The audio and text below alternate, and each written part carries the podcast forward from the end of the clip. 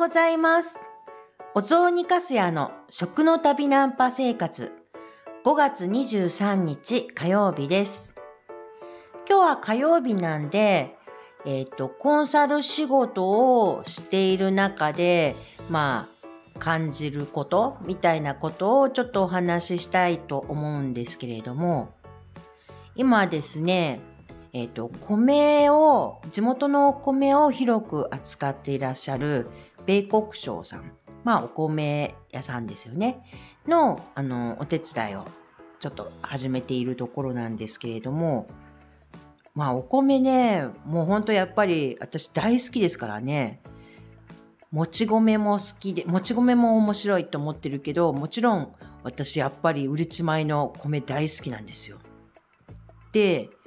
ほんといかんですよ。なんかね、私ね、炭水化物カットってなかなかできないですよ。糖質カットが。うん、糖質カットを極力しないで、なんとかちょっと体をちょっと体を絞っていきたいよっていうかおに余計なお肉まあ絞るってほどのことじゃないですよ余計なお肉をなくしていきたいなんて思っているくせにまあやっぱりすごくすごくすごくお米大好きですでそんなこんなでまあお米をまあ売りたいよというお話なんですねでお米を売るまあ、通販だとかっていうことで、あの、地元のところ以外に直売でできるお客さんを増やしたいっていうお話だったんですね。でも、まあ、ご存知の通りというか、日本中やっぱり、まあ、米作っているところ多いわけですよ。主食ですからね。そして、お米、例えば、まあ、食べ直みたいなところだとか、まあ、要はあの農家さんが直売するっていう形でお米も相当かなり広くあの通販でされていると思うんですよ今は。そして、えっとそれ以外にもちろんあの米屋さんのところでもやっぱりやられるわけじゃないですか。そうする中で選んでもらえるようなあのお米っていうのを上手に販売していくのってなかなかね頭使いますよね。ほんと難しいと思うんですよ。だからだってね食べないまだあの試食をしないでそれで通販で新しいお客さんを確保していくっていうところではなんかねこう心惹かれるなんかポイントがないとなかなかまずその一歩って出てこないですよね新しいあのお米を買うっていうところでですよ。っていうことでまあ、うん、とご相談をいただいた時に、まあ、考えたっていうかまず私思ったのが自分の食生活私お米大好きですけれども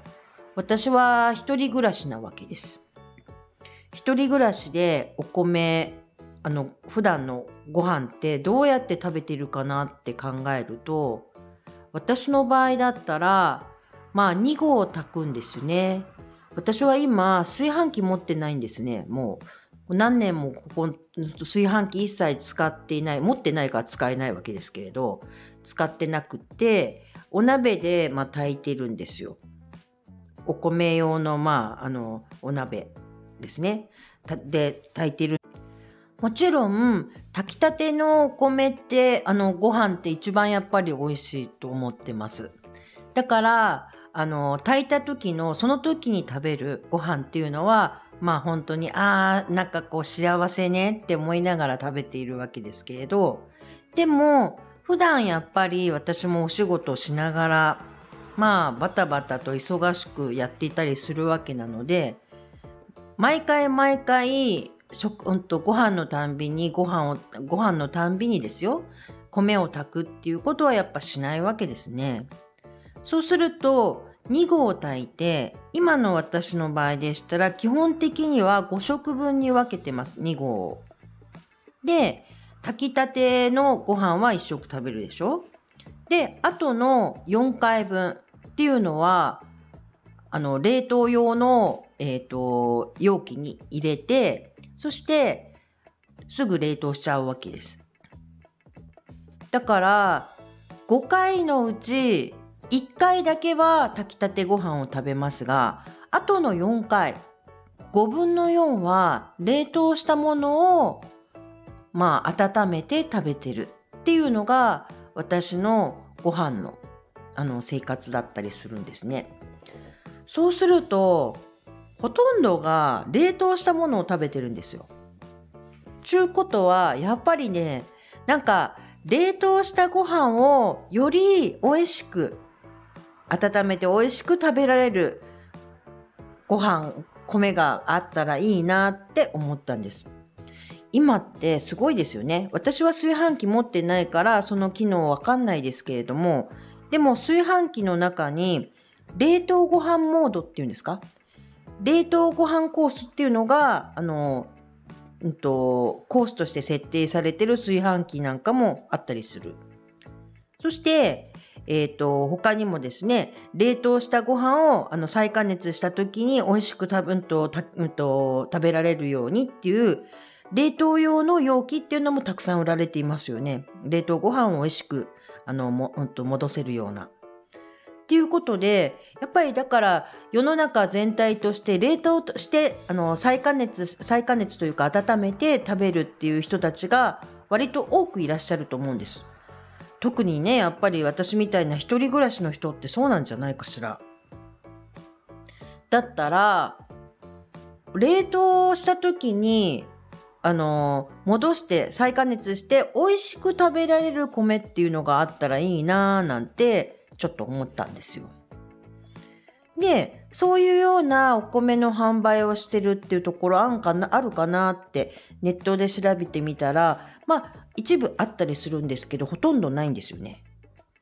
ああ、こういうのって、あの、なんかこう、初めてね、お米を買うっていう時に選ぶっていうところでは、なんかそういうこう、惹かれるポイントっていうのが、やっぱあった方がいいんじゃないかなって思うんです。で私があのお手伝いをすることになっている、まあ、お米屋さんのところっていうのは、えーと、そうやって直売でですねあの、うんと、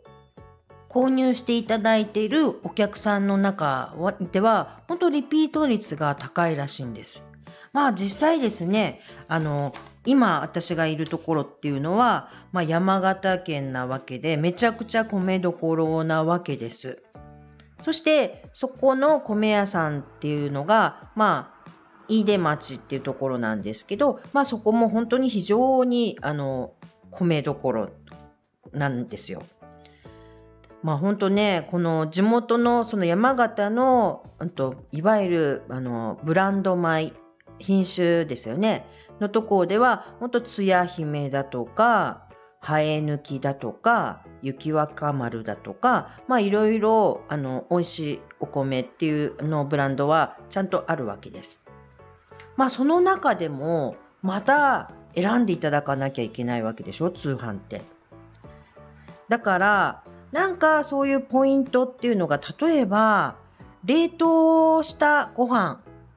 をベースに食べる人に向けて、冷凍した時のお米、あの、ご飯が美味しく食べられるようなお米？そんなのがあったら私みたいに5分の4は冷凍しているようなあの人にとってはすごく魅力的ですよね。だって基本は5分の4は炊きたてじゃなくて冷凍ご飯を食べてるんですもの冷凍したものを。とするならばそんなあのなんていうか売り方っていうのもあるんじゃないかな。いわゆるブランド米としてすごくそれぞれあの特徴のあるつや姫だとか生え抜きだとかそういうお米っていうのをそのまま売るっていうのが基本のベースだと思うんです。でも初めての解き方をまずちょっと一回あの出会っていただくっていうところにおいてはやっぱり選んでもらうためにはなんかポイントが欲しいねっていうところの部分でなんですけれどもそう。そういう、あの、えっ、ー、と、ご飯の、あの、ご飯っていうかお米の売り方っていうのもあるんじゃないかな。そんな風に考えると、まあちょっとブレンドをするわけですよ。例えば、まあ私なんか本当に、これはね、ちょっとそのお米屋さんが、あの、今考えるべく、ちょっと宿題なんて言って、あの、お願いしている、あの、いろいろテストしてもらってるところなんですけれども、まあ私が単純に考えると、例えば、ちょっと粘りを足した方が、あの、美味しくなるのかな。例えば、生え抜きに、あの、少しだけもち米をブレンドしているようなものだったら、冷凍ご飯に向いてるのかしら？向いてないのかしら？みたいな、そんな感覚ですね。それとか、うんと、生え抜きと、それとつや姫をちょっと混ぜる感じがどうなのかなとか、そういうのって私はわかりません。こういう、これは本当に、あの、お米の専門である、あの、米屋さんのところで、そういうのはよく、あの、わかることなんじゃないかなって思うんですけど、そういう、まあ、切り口ですよね。切り口みたいなものがあったらいいなって思ったんです。まあ、同じような感じで言えば、私は今、冷凍みたいなことをお話ししましたけど、例えば、酢飯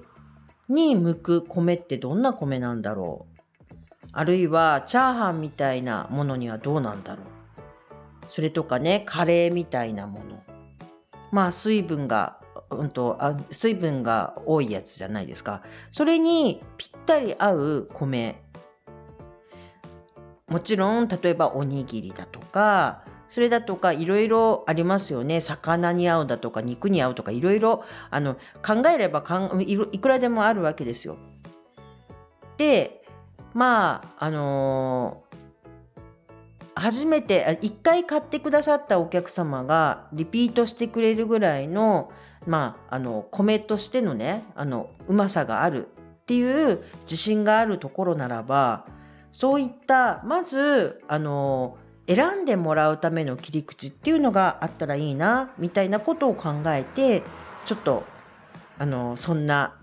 宿題を出させていただきながら私も調べこうやっていろいろ調べてみて面白いなーって思ってたんですよ。だけどね私ね本当もち米を全国いろんなところから集めてですよねこうにあの通販で買うと買っていろんな銘柄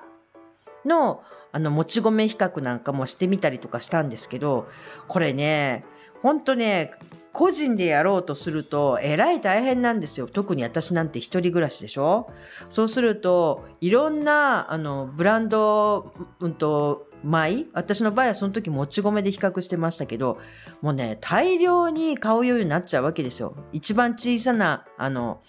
サイズの1キロ2キロとかっていう買い方をしてもですよ。もうね食べるのが食べきるのが大変っていう状態になっちゃうんです。そう考えると、そういうようなものをですね、ちゃんと提案していただけるような販売の仕方してくれると、私だったら嬉しい。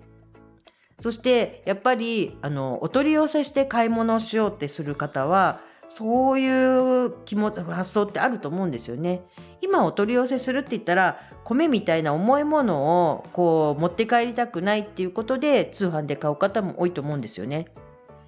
ま地方だったら車があるけど都心部だったりするともう車ないからもう手で持って帰るっていうのはもう本当大変ですもんね。だからやっぱり、まあ、通販っていうのがすごいあの比重増えてんじゃないかと思うんですよね米米だとか水だとかっていうような重いものを買う場合は。そんな中でまずちょっと選んでいただけるようなポイントっていうのを考えるそういうことだったら面白いことができないかしらってちょっと今楽しみです。そうですよ。えっと明日かな？明日かな？あのまたとその方があの事業者さんが来られるんですけどどんなあのえっとテストの結果が聞けるかしらってすごい楽しみにしているところです。まあそんな感じなんですよね。私の今のあのコンサルというかアドバイザー的なお仕事っていうのは私その部門の分野の専門の人間じゃないからだから米のことなんていうのはまあそんな詳しくないわけですよ。そのいわゆる米屋さんと比べたですね。もともと好きだからそんないろんな比較みたいなよくやってる人間ですけれどもだからまあでとは言ってもまあまあ要は素人ですから。なので、そんなね、あの、うんと、私ができるアドバイスなんていうのはその程度なんですよね。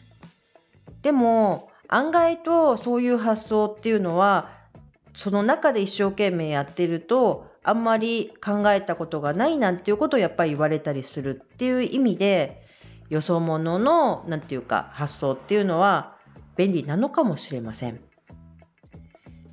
はい。本当ね、いつも思うんです。なんかコンサルとかあのアドバイザーとかって言ったってまあ大したことないわけですよ本当に。自分が自分自身でそう思ってるもの。でも違う発想っていうのはあの必要なのかもしれないなってそういうふうには思います。私がやっぱり自分でお雑煮屋さんのお仕事をしてた時もあの別の発想やっぱり欲しかったですもんね自分がこう想像っていうか自分が考えることのなんかあんまりないあの分野の方からのアドバイスってやっぱりすごく参考になるっていうのはあったりするのでまあその程度なのかなって思いながら今こうやってお仕事をしていたりします。